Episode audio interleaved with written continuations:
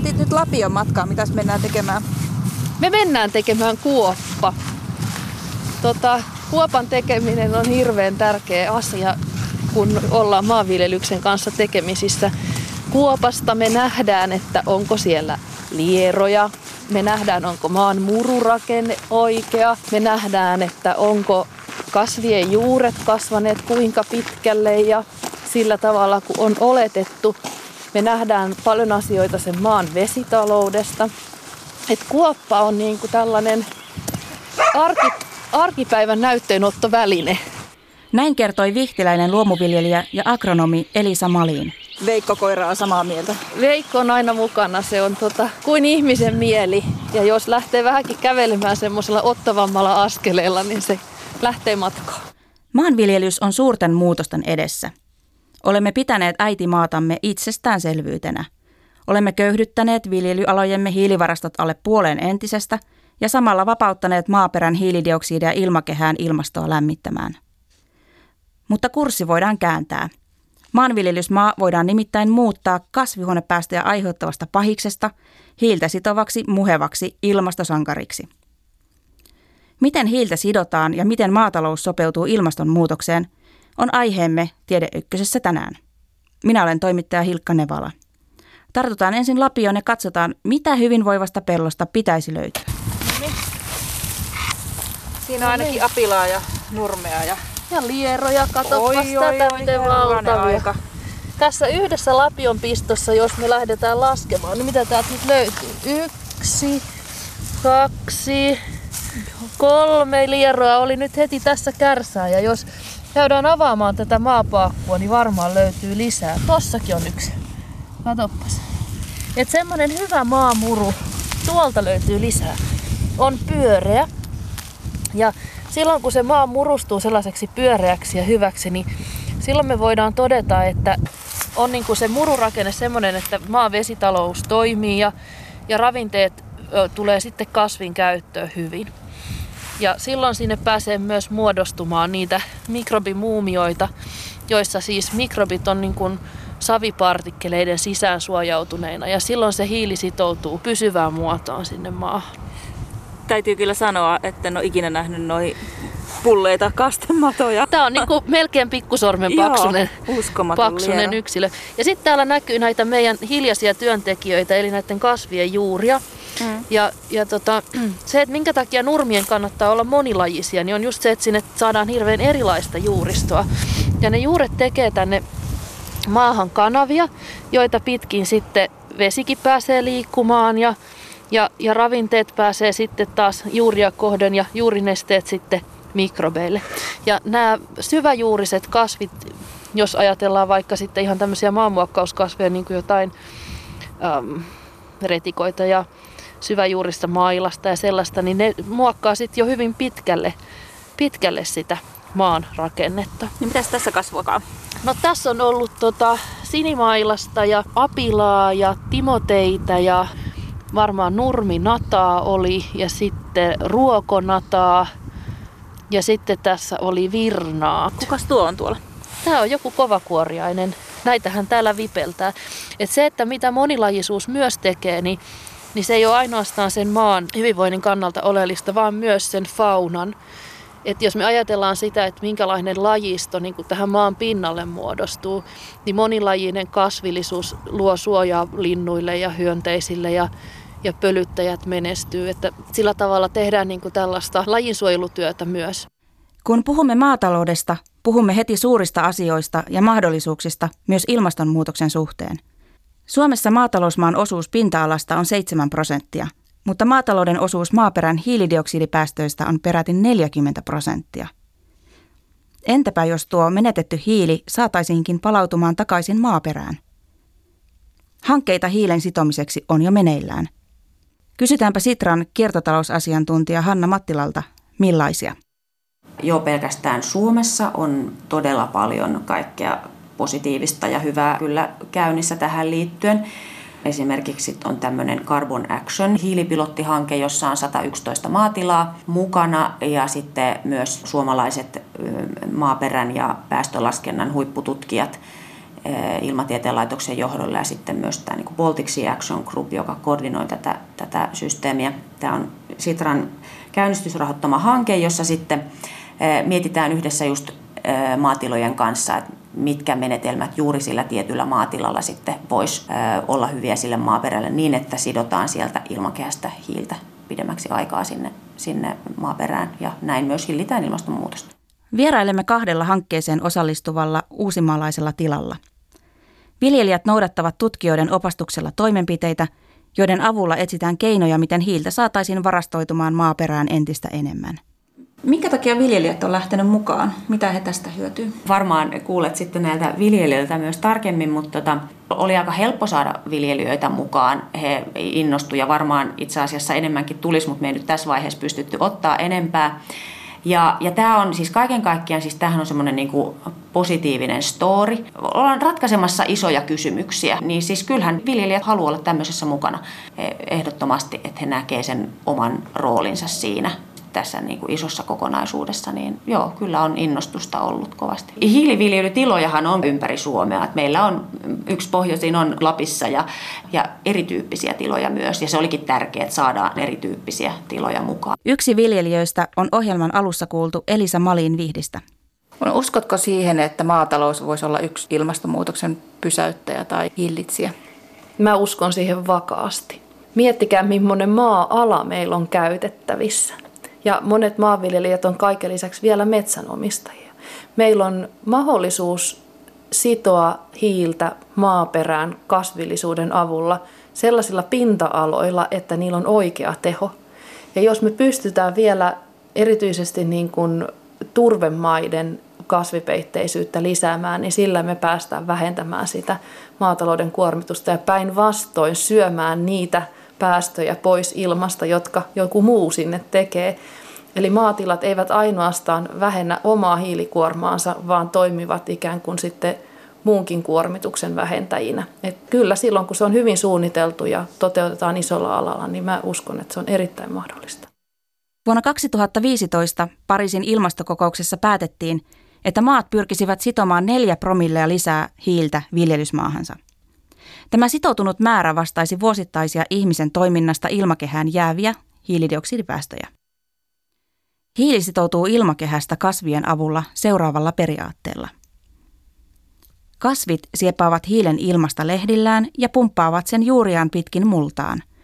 Siellä se ruokkii mullassa olevia mikroorganismeja ja muuttuu hiileksi maaperässä. Totuus on kuitenkin se, että ilmastonmuutos on jo meneillään ja sen torjumisessa on kiire – mitä haasteita se tuo maanviljelylle? Kysyin asiaa Sitran kiertotalousasiantuntija Hanna Mattilalta. No se tarkoittaa ensinnäkin sopeutumista, että pitää, pitää sopeutua niihin uusiin olosuhteisiin, joista me ei tiedetä ja ne voi vaihdella. Ensinnäkin hyvin paljon tulee sään ääriilmiöitä, joihin pitäisi varautua. Eli puhutaan tämmöistä sopeutumiskyvystä. E, esimerkiksi just tämä yksi, että on vaikka just erilaisia kasvilajikkeita, eri kasveja viljelyssä, niin tavallaan sitten kun tietyt olosuhteet tulee, niin meillä ei ole kaikkia munia samassa korissa niin sanotusti. Niin sitä sopeutumista, se on kyllä aika yksi semmoinen keskeinen asia. Sopeutuminen on avainsana. Käytännössä se vaatii muun muassa uusien viljelykasvien ja lajikkeiden testaamista ja sitä, että viljelijät alkavat rohkeasti kokeilla niiden kannattavuutta. Kasvukauden pidentyessä ja lämpösumman noustessa yhä pohjoisemmassa voidaan viljellä uusia kasvilajeja, kuten syysrypsiä, rapsia ja vaikkapa palkokasveja, kuten härkäpapua. Sopeutumista vaativat myös uhkaavat sään ääriilmiöt. Kuivuusjaksot pitenevät ja rankkasateet sekä tulvat yleistyvät. Odotettavissa on myös tuholaisten elinolosuhteiden paraneminen sekä uusien kasvi- ja eläintautien leviäminen. Jo kaksi edellistä kesää antoivat esimakua tulevasta. Kysytään, miten edellinen kesä sujui Malinin perheen herrakunnaan tilalla Vihdissä. Minkälainen teillä oli viime kesä täällä, kun oli aika kuiva, niin mitä se tarkoitti teidän tilalla? Kyllä se oli tosi kuiva. Nurmet kärsi siitä kuivuudesta. Meillä oli tässä laiduntavia eläimiä naapurin tilalta ja, ja laitumien riittävyys oli tietysti aika iso kysymys. Ne äkkiä uudelleen kasvu häiriintyi, mutta siinäkin niin tämän uuden projektin valossa on saanut lisätietoa, että, että mä olisin voinut pärjätä sen kuivuuden kautta kanssa paremmin, jos mä olisin tarkemmin kierrättänyt niitä laitumia vielä ja käyttänyt tämmöistä rotaatiolaidunnuksen menetelmää, joka on iso osa tätä hanketta ja mielenkiintoinen osa-alue.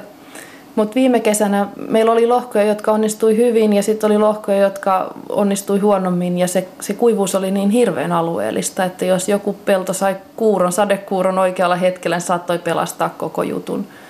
Että edellisvuosi satoja, viime vuosi oli kuivaa, niin jos tänä vuonna sitten saataisiin sellainen sopiva miksi. Tällaistahan tämä on, että näiden luonnon olosuhteiden kanssa täytyy vaan opetella elämään. Mitä ilmastonmuutos tuo tullessaan maailmanlaajuisesti Kiertotalousasiantuntija Hanna Mattila Sitrasta vastaa.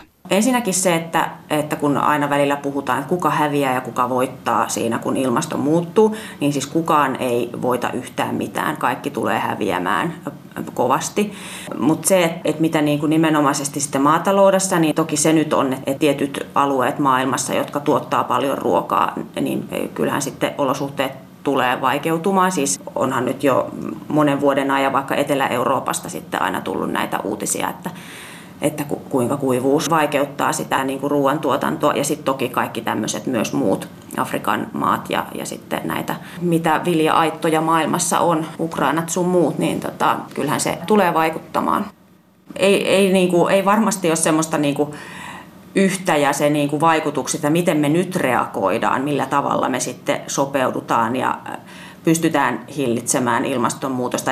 Esimerkiksi äh, Kiinastahan tuli nyt tämmöinen luonnonvarakeskuksen selvitys julki, jossa todettiin, että itse asiassa Kiinassa on pystytty nyt sitä maaperän hiilen määrää lisäämään paljonkin, että tavallaan niin kuin siitä ei myös tiedetä, että miten, miten, niin kuin, miten eri alueilla reagoidaan ja on jo reagoitu ja sit mitkä ne vaikutukset on. Minkälaiseen suuruusluokkaan voisit kuvailla tämän maatalouden niin tulevaisuuden haasteet, ajatellaan ilmastonmuutosta, kuinka isosta muutoksesta on kyse? No ensinnäkin lähden ehkä siitä, että nythän on todella paljon puhuttu siis ja kaikki politiikkatoimet kohdistuneet pitkälti fossiilista polttoaineesta irti pääsemiseen. Toisaalta taas ehkä, ehkä sitten tätä niin kuin maataloutta ja ruoantuotantoa on pidetty vähän vaikeana, että mitä siellä oikeasti pystytään tehdä, kun toisaalta myös niin kuin ruokaa pitää aina tuottaa ja, ja sitten on kysymys näistä niin kuin biologisista päästöistä pitkälti, joita on ehkä sitten toisaalta vaikeampi hallita ja näin. Mutta kyllä mun mielestä nyt alkaa kuitenkin keskustelu jo vähän siirtymään myös, että se on nyt kaikilla sektoreilla pitää tehdä valtavasti asioita, jotka sitten vähentää ilmastonmuutosta, niin kyllä se on aika iso. Että kyllähän niin kuin maatalouskin on todella riippuvainen fossiilisista polttoaineista, että ihan jo sekin. Ja, ja sitten tietysti kun menneenä vuosikymmeninä keksittiin tämä niin kemialliset lannoitteet, niin, niin ihan myös se, että niiden tuotanto aiheuttaa paljon sitten päästöjä tai hyvin energiaintensiivistä niin si, siinä on niin kuin yksi kysymys. Niin, eli se tuotantotapa varmaan sitten on se suurin muutos. Kyllä, joo.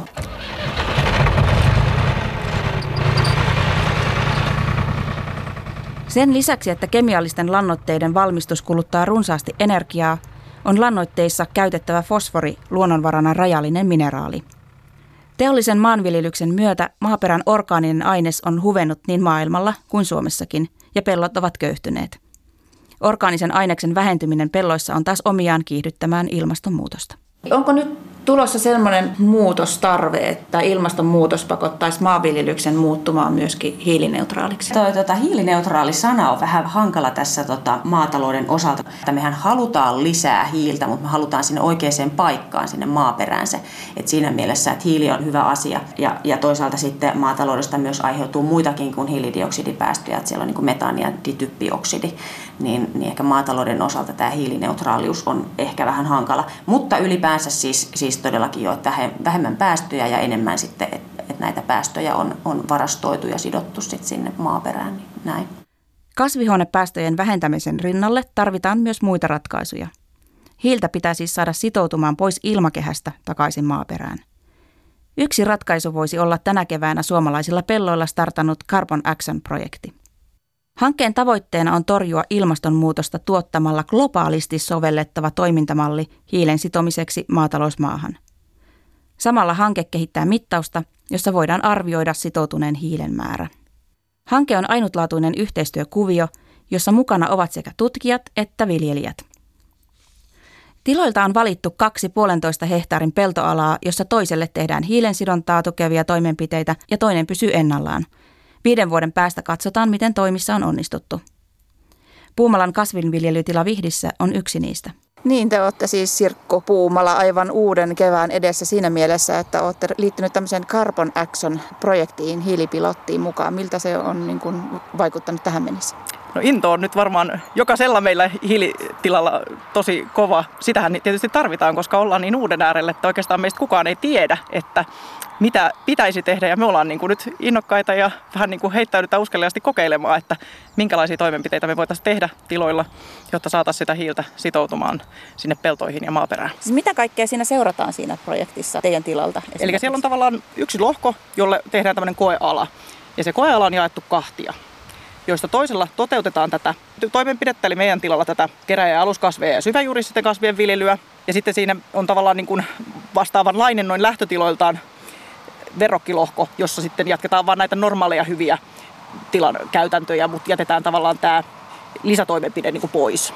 Ja sitten tehdään aluksi mittaukset, että, että mikä on se multavuustaso esimerkiksi nyt sitten tässä, tässä kohtaa, kun tätä hiilen sitoutumista katsotaan erityisesti. Ja sitten seurantajakso on vain viisivuotinen, mutta että tietysti toiveena on se, että, että se lähtisi jo kehittymään oikeaan suuntaan niin, että sitten multavuutta, eli hiilen sitoutumista olisi tapahtunut sen viiden vuoden aikana. Käydäänkö vähän kävelemässä näitä? Joo.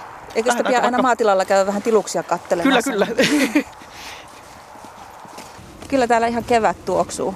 Kyllä, ja linnut laulaa ja mm. tuossa kun mennään vähän lähemmäs, niin voidaan ehkä kuulla vähän koskenpauhunaakin. Joo. Sieltä laskee tuosta meidän kotojärvestä tuonne Vihtijokeen päin vettä.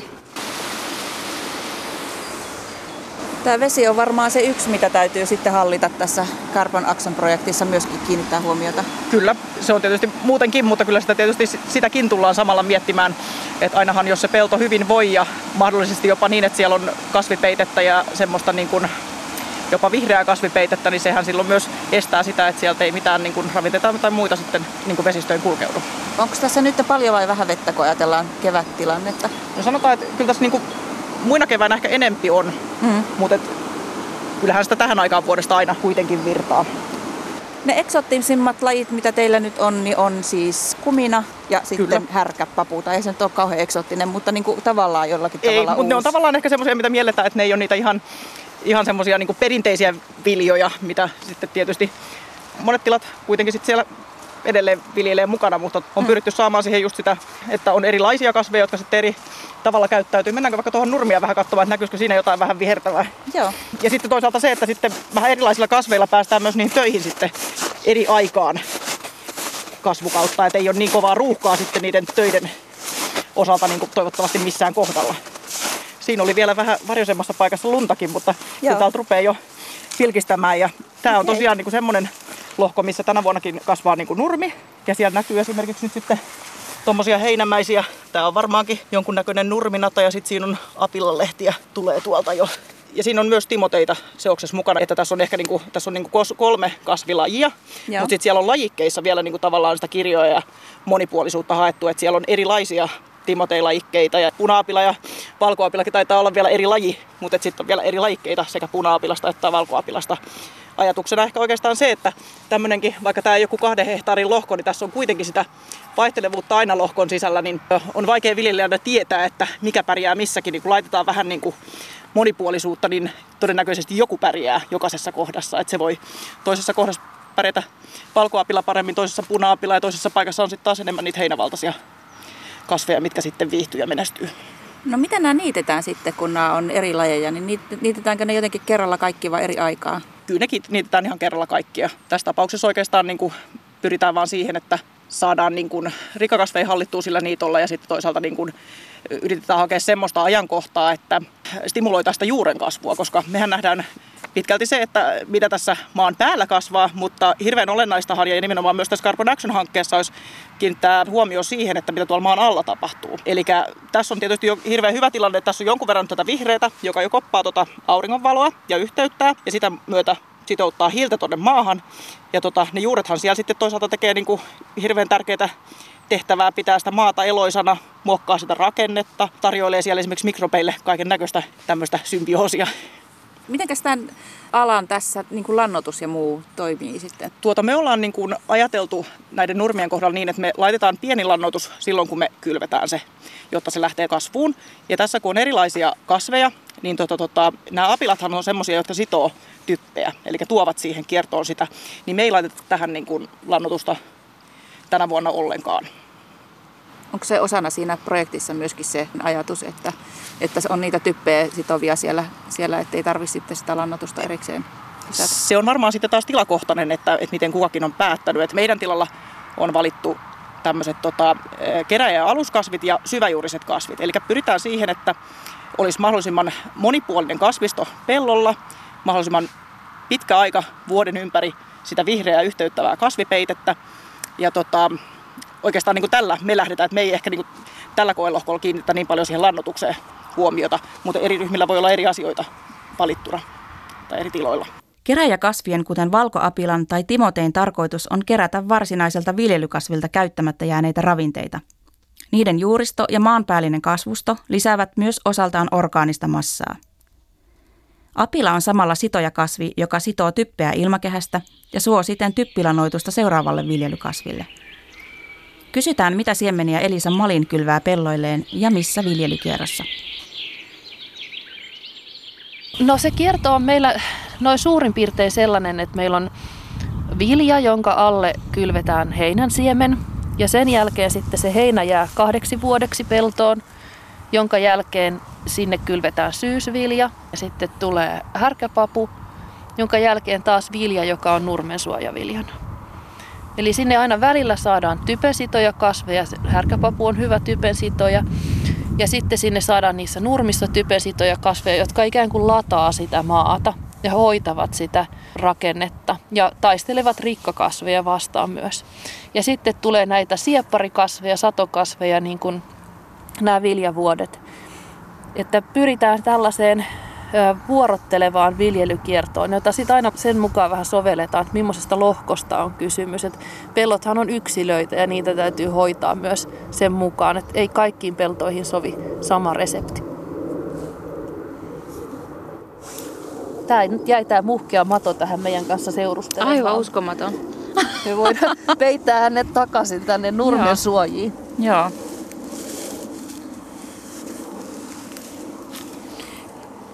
Vaikuttavan kohdan valitsit. Kyllä oli semmoista vipinää tuolla, että... Mutta mut tämmöistä se on silloin, kun se maa on terve. Niin se on ihan sama, vaikka me tehtäisiin reikä tuohon 20 metrin päähän, niin siellä on yhtä monta maunomatoa. Niin, että, että, niin. että sehän tässä tekee niin kuin iloiseksi ihmisen, että, että kun sä näet sen, kuinka se maa paranee. Ja, ja sitä kautta sitten me uskotaan myös, että meidän viljalaarit täyttyy paremmin. Et siihen tässä pyritään, että pystytään tuottamaan satoa ja hoitamaan ympäristöä yhdellä iskulla. Hiilen sitominen maahan voidaan käytännössä toteuttaa siirtymällä teollisesta maataloudesta kiertomaatalouteen. Keskeisiä toimenpiteitä ovat erosion estäminen, eloperäisen aineen lisääminen maahan sekä maaperän eliöstöstä huolehtiminen. Viljelykierto eli samalla pellolla vaihtuvan eri kasvien vuoroviljely on yksi keinoista. Kysytään kiertotalousasiantuntija Hanna Mattilalta – Mihin maataloudessa pitäisi ylipäätänsä pyrkiä, jotta maaperän hiilitalous saataisiin kuntoon? No selitä vielä vähän tarkemmin, mitä se tarkoittaa, kun maatalous jos muuttuu sellaiseksi niin kuin hiilen, hiiltä sitovaksi eikä kasvihuonekaasuja päästäväksi, niin mm. mikä se on se prosessi, mihin niin kuin nyt täytyisi pyrkiä? Mikä se on se ihannetilanne? No tämän niin kuin maaperän osalta siis erilaisia viljelymenetelmiä. Että on se sitten sitä ylipäänsä sitä viljelykierron lisäämistä tai onko se sitten tämmöisiä kierrätyslannoitteita tai, tai muuta semmoista biohiiltä esimerkiksi, jota voitaisiin sitten, joissa on sitä orgaanista aineesta, joka sisältää siis hiiltä ja sitä saataisiin varastoitua pitkäksi aikaa sinne maaperään ja se tavallaan se maa voi silloin paremmin ja se myös tuottaa paremmin.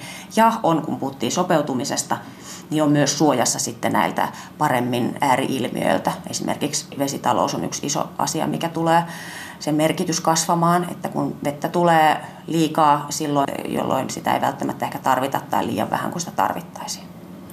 Eli maaperän pitäisi kyetä sitomaan sitä hiiltä siinä maaperän niihin orgaanisiin kasveihin mahdollisimman pitkäksi aikaa.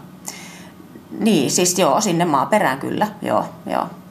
Et ja esimerkiksi just, että, että, että miten puhutaan vaikka jostain syväjuurisista kasveista, jotka sitten ne juuret, juuret sitten kuljettaa sen hiilen sinne syvemmälle maaperään, jolloin se on just suojassa enemmän siltä, että niin kuin vaikka nyt maanmuokkaukselta, jolloin sitä aina pääsee sitten karkaamaan ilmakehään. Mitä muuta että sieltä tulee sitten niitä hiilidioksidipäästöjä ja kasvihuonepäästöjä. Mitä ne kasvihuonepäästöt on, mitä sieltä peltoalalta vapautuu? No sitten on dityppioksidi on toinen, myös kun muokataan tai, tai sitten hajoaa, hajoaa nämä eri kasvintähteet, niin, niin tulee sitten dityppioksidi. Dityppioksidi, eli tutumalta nimeltään ilokaasu, jatkaa lisääntymistään ilmakehässä nimenomaan maatalouden vaikutuksesta. Sen pitoisuus on ilmakehässä pieni, mutta sillä on voimakas lämmittävä vaikutus – Lisäksi sen elinikä ilmakehässä on pitkä, noin sata vuotta. Mitkä on ne Suomen maanviljelyksen pahikset, mitkä sitten kaikkein eniten näitä päästöjä aiheuttaa? Mitkä pitäisi ensisijaisesti saada kuriin? No en, mä en ehkä puhuisi pahiksista, en tiedä nyt, että mikä nyt olisi eri, erityisen pahis ja näin poispäin, mutta mut tietysti yleisesti ottaen meillä on siis turvemaat ja kivennäismaat tämmöisinä niin kuin maaperän lajeina, mitä Suomessa on, ja sieltä sitten turvemailta tulee enemmän niitä päästöjä ilmakehään turvemaiden viljelyksestä kuin kivennäismailta. Tässä oli hyvä tota, vertaus Luonnonvarakeskuksen tutkija Hanna Kekkonen puhuu tästä turvemaista suolakurkkupurkkina. Eli jos ne kurkut on siellä nesteessä suojassa, niin ne, nehän ei sieltä mätäne, mutta sitten jos on nestettä vähemmän ja ne tulee siihen pinnan yläpuolelle näkymiin, niin silloinhan se alkaa se prosessi. Niin se on niin kuin just turvemailla sama juttu, että siellä pitää, niin kuin, että kun on tämä vedenpinta on tietyllä tasolla, niin sitten sieltä tulee sitä vähemmän päästöjä. Mutta toki kun viljellään näitä näillä nykyisillä kasveilla, niin silloinhan se niin kuin, kysymys on just siitä, että se on, vedenpinta on, on matalammalla. Kumpia on enempi? Kivennäismaita on ehdottomasti enempi. Semmoinen noin kymmenisen prosenttia on näitä turvemaita. Mutta tämähän on siis vahvasti tämmöinen alueellinen kysymys, että turvemaat sijaitsee sitten taas pääosin Pohjois-Suomessa. Et voi olla just, että vaikka yhdellä maatilalla tai jollakin tietyllä, tietyissä kunnissa turvemaiden osuus siitä, siitä pinta-alasta on hyvinkin suuri. Onko turvemaa sitten suosta kuivatettu pelto? Joo, kyllä näin just, joo. Mitenkä sitten niin kuin globaalisti, minkälainen tilanne niiden mm. suhteen on? No Euroopassa niitä on Saksassa ja Irlannissa muun muassa ja sitten äh, Latviassa esimerkiksi, mutta kyllä Suomessa on paljon verrattuna sitten just mitä Euroopassa ylipäänsä. Ja, ja sitten tietysti tämmöiset vaikka Indoneesia, missä sitten on, on paljon näitä turvemaita. Noin 10 000 vuotta sitten ihmiset asettautui aloille ja rupesi viljelemään maata. Niin mitä me ollaan saatu aikaiseksi? No valtava väestön kasvu. Kyllä se, se näin on, että, että tietysti sehän mahdollisti sen asetuttiin aloilleen, että, että tota, väestö kasvoi ja sitten vielä suurempi hyppäys toki tuli sitten tuossa muutama vuosikymmen sitten, kun keksittiin nämä keinolannoitteiden teollinen valmistus, jolloin sitten pystyttiin myös tuottamaan yhä enemmän ruokaa väestölle ja väestö sitä myöten sitten pystyy kasvamaan. Mutta samalla se on tehnyt aika paljon muutakin, jos ajatellaan maapalloa ja, mm. ja, ja sen luontoa, niin se on vaatinut niin kuin oman veronsa maapallosta. Mm. Mitä, mitkä on ne suurimmat muutokset, mitä se on saanut aikaan? Yhtenä ilmastonmuutoksesta on puhuttu ja sitten että niin kuin ylipäänsä se, että ihminen on häirinnyt näitä luonnon normaaleja kiertoja, vaikka typen ja fosforin kierto, että jos me, jos me tosiaan aikaisemmin tietysti lanta ollut tämä, miksi oli eläimiä entisaikaan Suomessakin sata vuotta sitten. Lehmähän oli sen takia, että siitä saatiin lantaa, ei se ollut, ei se ollut varsinaisesti maidon tuotantoon tai, tai lihan tuotantoon, että se lanta oli se, se tärkein aine, mitä siitä lehmästä saatiin, niin nyt sitten tosiaan tämä, että kun me teollisessa prosessissa sidotaan typpi ilmakehästä ja sitten toisaalta taas fosforia se on uusiutumaton materiaali kaivannainen, jota taas EU e on listannut, että se on kriittinen, joka tulee sitten vähenemään radikaalistikin, sen niin kuin kaivannaisfosforin määrä, mitä pystytään hyödyntämään. Me ollaan otettu näitä niin kuin kierron ulkopuolisia raaka-aineita tähän ja sitten toisaalta me ei, me ei hyödynnetä siinä mittakaavassa vaikka nyt sitä lantaa, että on Luonnonvarakeskus selvittänyt, että Suomessa lannan fosfori pystyisi tyydyttämään koko Suomen fosforin tarpeen, mutta nyt, nythän se on siellä väärässä paikassa, kun se on pääosa karjasta pohjoisessa ja sitten taas etelässä pellot. niin, niin tavallaan tämä on vähän vinksallaan tämä systeemi. Puhutaan myöskin maatalouden aiheuttamasta eroosiosta, niin kuinka valtava se on niin kuin maailman tasolla ja Suomen tasolla? No se on aika, aika tota samoista kysymyksistä puhutaan Suomessa kuin, kuin sitten taas globaalisti. Ja, ja tähän oikeastaan on nyt viime vuosina kyllä herättykin tosi paljon, että esimerkiksi Pariisin ilmastosopimuksen yhteydessä niin Ranskahan lanseerasi tämmöisen neljän promillen aloitteen, jossa oli ideana se, että, että jos, jos tota, jonka Suomikin sitten lähti mukaan, eli meillä on, on tavoitteena sitoa tai lisätä maaperän, viljelysmaan maaperän hiilipitoisuutta neljä promillea vuodessa. Ja, ja mistä tämä neljä promillea tulee? Se tulee siitä, että että jos näin tehtäisiin, niin sitten pystyttäisiin kumoamaan näin niin kuin ihmisestä aiheutuneet hiilidioksidipäästöt vuodessa. Eli tavallaan tällä haluttiin myös tuoda sitä mittakaavaa esiin, että mikä valtava potentiaali siinä maaperässä on. Ja, ja nythän sitten on, että Suomessakin tosiaan ja muualla, että tämä on toisinpäin, että nyt sieltä, sieltä aiheutuu päästöjä ja, ja sitten tosiaan tämä tavoite olisi tämä, tai yksi tavoite nyt tässä aloitteessa on tämä neljän promillen sitominen. Neljän promillen sitominen siis, selitäkö vielä, onko siis niin kuin, mitä on hiilidioksidia ilmakehässä? Joo, niin jo... sieltä ilmakehästä se saataisiin sidottua sinne maaperään. Se kuvaa sitä mittakaavaa, että tämä nyt tietysti tutkijat on kiistellyt, että onko tämä neljä promille, kuinka tota, kuvaava tämä on, mutta mun mielestä se on, kuvaa hyvin sitä mittakaavaa. Eli jos, jos tosiaan neljä promillea vuodessa viljelysmaan tämä hiilivarasto kasvaisi, niin se olisi yhtä suuri kuin sitten nämä niin kuin ihmisen aiheuttamat hiilidioksidipäästöt. Eli tavallaan pystyttäisiin niin sanotusti kumoamaan ne, mitä ilmakehään pääsee, niin ne päästöt sillä hiilen varastoinnilla, sidonnalla ja varastoinnilla. Kuulostaa ihan uskomattomalta. Siis niin kuin, tässä on siis kaikki mukana, kaikki lentokoneiden aiheuttamat päästöt ja fossiilisten... Ihmisen aiheuttamat, niin joo. kyllä, joo. joo. Kannattaisi ehkä niin. panostaa tähän maanviljelykseen. Niinpä, mutta siis tosiaan siitä, niin kuin, se, siitä on ajateltu, että onko tämä mahdotonta. Toisaalta nyt sitten oli tämä hyvä, Kiinasta tuli, olisi Kiinassa selvitetty tätä, että kuinka he oli pystynyt sen, sen tekemään, sitomaan neljä promillea. Kyllä se on mahdollista ilmeisesti. Hienoa. Joku toivon kipinä mm. syttyy juuri nyt. Hyvä. Viljelysmaalla on siis mahdollisuus sitoa ja varastoida suuret määrät hiiltä takaisin maaperäämme ja toimia sitä kautta melkoisena ilmastosankarina. Tämä tietysti vaatii uudenlaista asennetta ja tietoisia toimenpiteitä. Palataan vielä takaisin Vihtiin ja Malinin tilalle. Minkälainen maanviljelijöiden tietämystaso, jos ajattelee ihan vaikka tätä hiilen sitovuutta, niin minkälaisella tasolla se nyt on Suomessa, että onko siinä paljon sun mielestä parannettavaa? No viljelijöitä on hirveän monen tyyppisiä. Mä oon sitä mieltä, että meillä on aikaansa seuraava hyvin aktiivinen kasvava viljelijäväestön osa, jotka on siitä hyvin tietoisia ja jotka ottaa sen toimenpiteisiin, vaikkeivät hankkeeseen kuuluisikaan. Ja tota, heidän kauttaan sitten saadaan viestiä kyllä eteenpäin. Et onhan varmasti viljelijöitä, jotka eivät ole tähän asiaan vielä niin kuin vihkiytyneet tai heränneet. Kun mä käyn tilaisuuksissa ja tapaan viljelijöitä, niin tämä on semmoinen asia, josta aina keskustellaan. Ja silloin kun se näkyy jonkun paikallisen pienen yhdistyksen kokouksen pöytien ääressä, niin silloin se on jo saavuttanut niitä viljelijöiden syviä rivejä.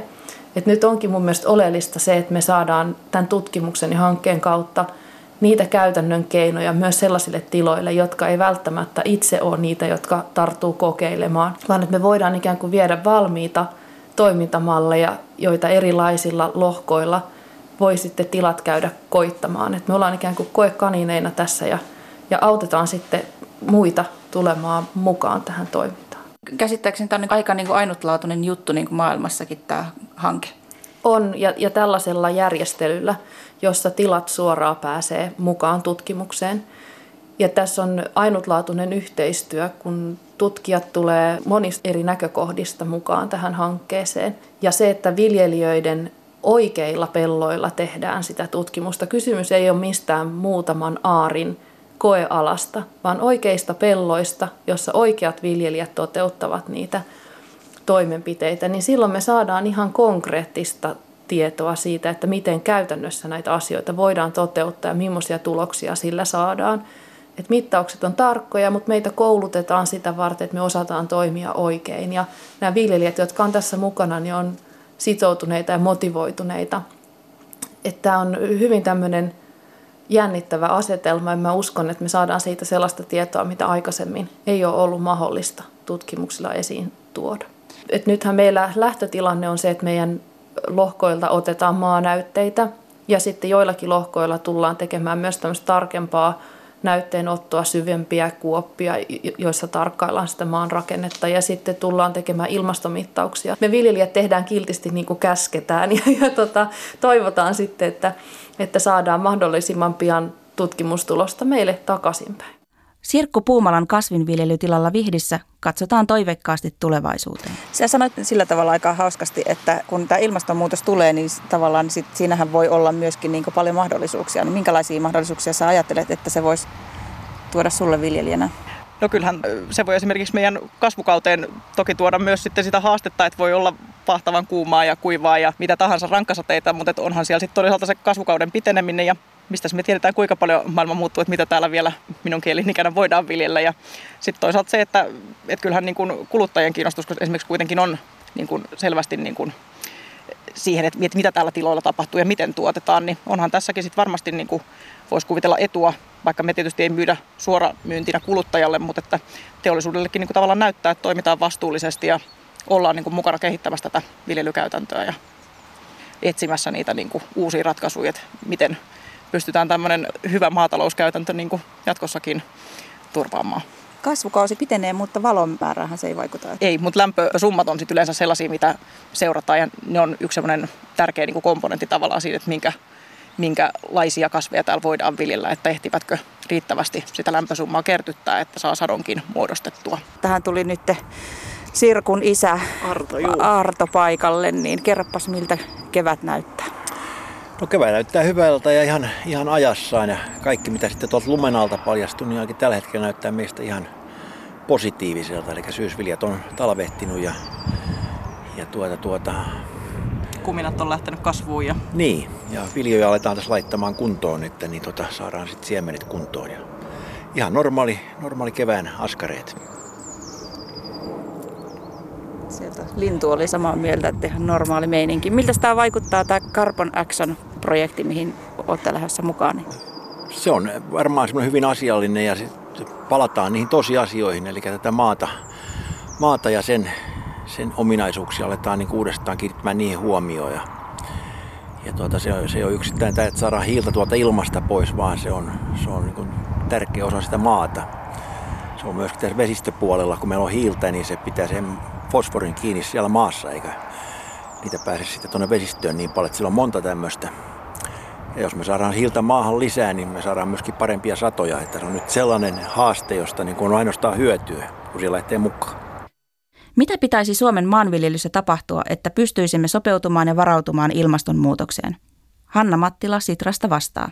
Kyllä nyt yhtenä tärkeimpänä se maaperä, sen, sen hyvinvointi, mikäläinen rakenne sillä on ja, ja kaikki tämmöiset näin, että se on, se on tosi tärkeä.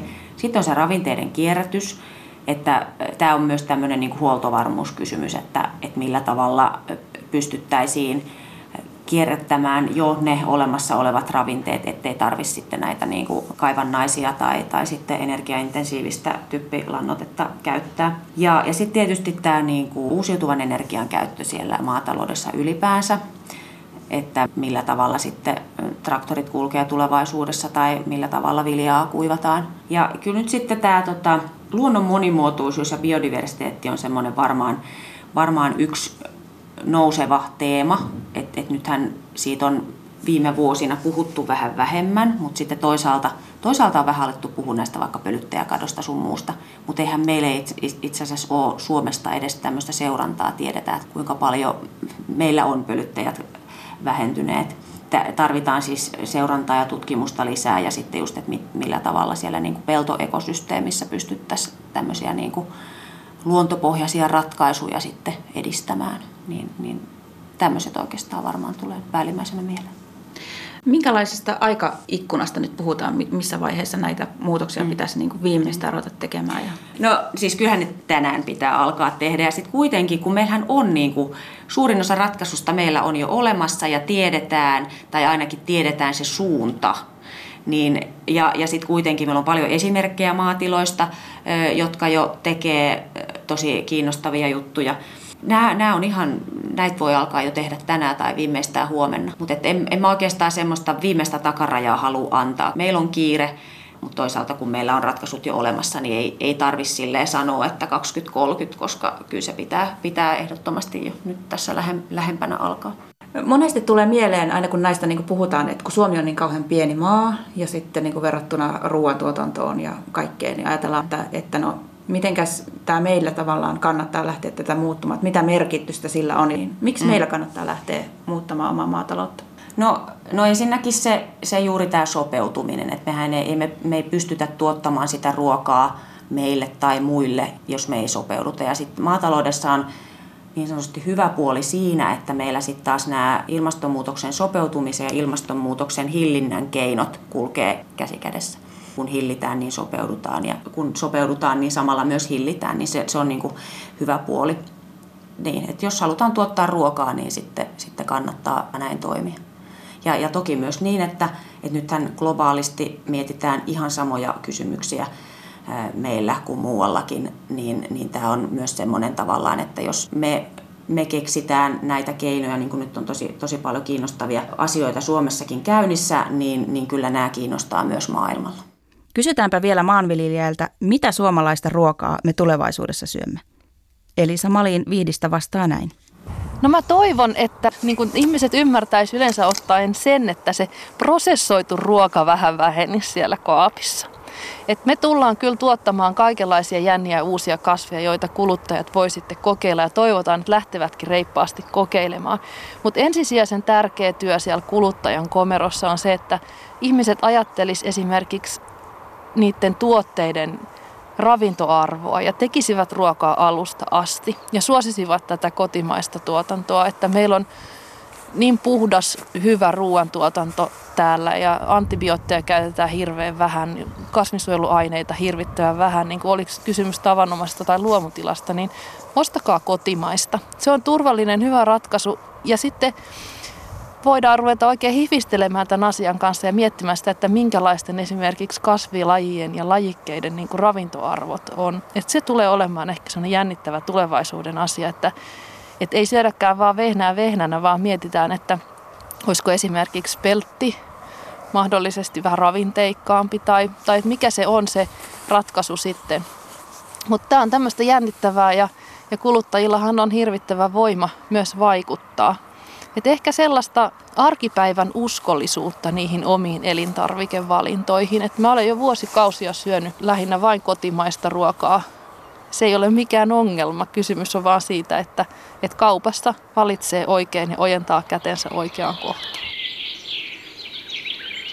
Monet ihmiset tekee niin omaa henkilökohtaista niin kuin hiilipäästölaskelmaa jatkuvasti, että, mm. että tunnen huonoa omatuntoa lentämisestä, mutta sitten kompensoin sitä sillä, että en syö niin kuin lihaa, että syö vain pelkkiä kasvituotteita. Ne. Voisiko tätä ajatella sillä tavalla, että jos, jos niin kuin Suomi saisi niin kuin tämän tai maailma saisi tämän maatalouden niin kuin kuntoon, niin, mm. niin tavallaan että se olisi sellainen niin hirvittävän hyvä asia, että tavallaan mm. muiden suhteen mm. lentämisen mm. ja muun voitaisiin olla vähän mm. huolettomampia.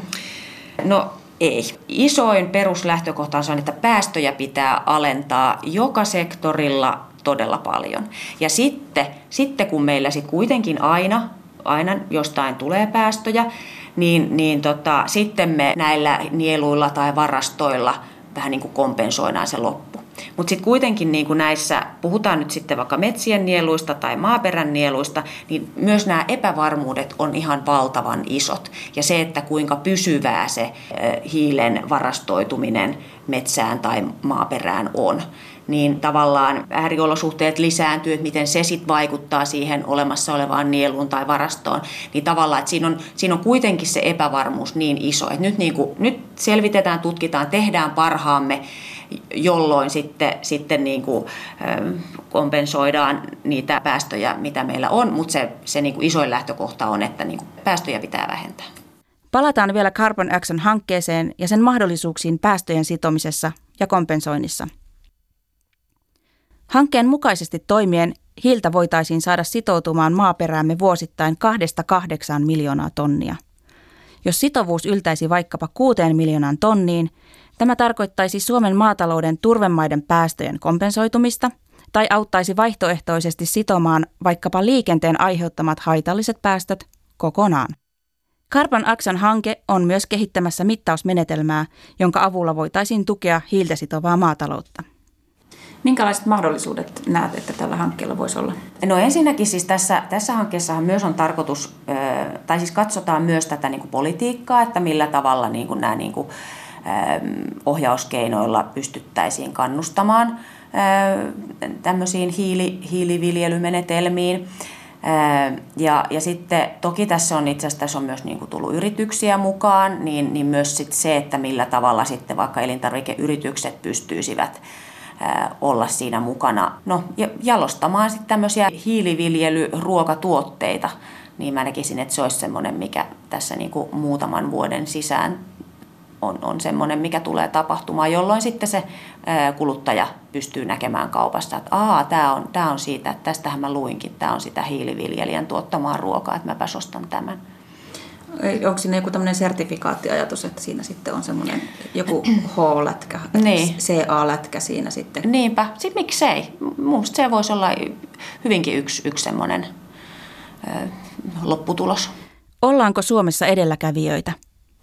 No, no kyllä, siis kyllähän tämä, tämä tota, maaperäasia on, on sitten kyllä tosi, tosi monessa maassa varmasti pinnalla, mutta ehkä mä sanoisin kyllä, että Suomessa tässä nyt ollaan pidemmällä siinä konkretiassa nimenomaan. Toki niin kuin tutkimusta on ja tämmöistä kehittämistä, mutta että, että just tässä, että kun meillä on idea sitten tässä nimenomaisessa projektissa, että, että meillä on aikaa odottaa, että se tutkimus valmistuisi, koska ainahan pitää tutkia lisää. Tavallaan niin kuin nyt on lähdetty yhdessä niin kuin samalla kokeilemaan, niin, niin kuin tämän tyyppistä ei ole. Ja toki ajatuksena, että näitähän pitää saada sitten, sitten ympäri maailmaa samantyyppistä pilotointia. Vihtiläiset maanviljelijät ainakin uskovat maanviljelijöiden potentiaaliin ilmastonmuutoksen ratkaisijoina. Mutta viljelijät on uudesta kiinnostuneita, kivoja ihmisiä, joilla on suuria unelmia ja paljon tavoitteita. Mä uskon siihen, että maanviljelijöistä tulee helposti ilmastosankareita. Niin tässä on hyvä aihe tavallaan just niin, että, että voidaan nä- näyttää se niin kuin positiivinen rooli, mikä maataloudella voi olla ja tavallaan myös luoda niin kuin meille Kyllä. tekijöille semmoista positiivisen tekemisen niin kuin mielikuvaa, että tämä voi olla jopa tulevaisuuden ala. Mitäs täällä alkaa nyt ensimmäisenä keväällä? Mitkä ne toimenpiteet, mitä te alatte tekemään täällä? Mä rupean metsästämään salaojan päitä. Se on, se on nyt ihan ensimmäinen. Mä tiedän, että tuolla on yksi ojanpää, joka on ihan takuu varmasti tukossa ja sen takia tuonne tuommoinen lammikko nousee. Sittenhän me katsotaan, että siemenet on valmiiksi lajiteltuna ja ja heinän siemenet ja aluskasvien siemenet on hankittuna ja, ja sitten ruvetaan kylvämään. Kyllä se johonkin tuohon toukokuun alkuun varmaan asettuu, kun täällä alkaa maan pöly nousta ja isännän askel tihentyä. Emän askel kanssa. Joo, emäntä lentää jo siinä vaiheessa. Joo, se on niin vähän tämmöinen urheilijakisakausi sitten. On, on, on, on, joo, sitä on ihan ylikunnossa sitten. Kato, kun talvi taas koittaa maa jäätyistä, ajattelee, että Herran valo laskeutui päälle, kun tulee pieni tauko. Et onhan tämä sellainen intensiivinen jakso, mutta en mä vaihtaisi mihinkään. Voin uskoa kyllä. Niin. Ilme on sen verran autoas, kun katselet tässä näitä tiluksia. Ja karkaavaa koiraa, sieltä täytyisi ehkä Joo. huomauttaa hänelle. Veikko! Takaisin!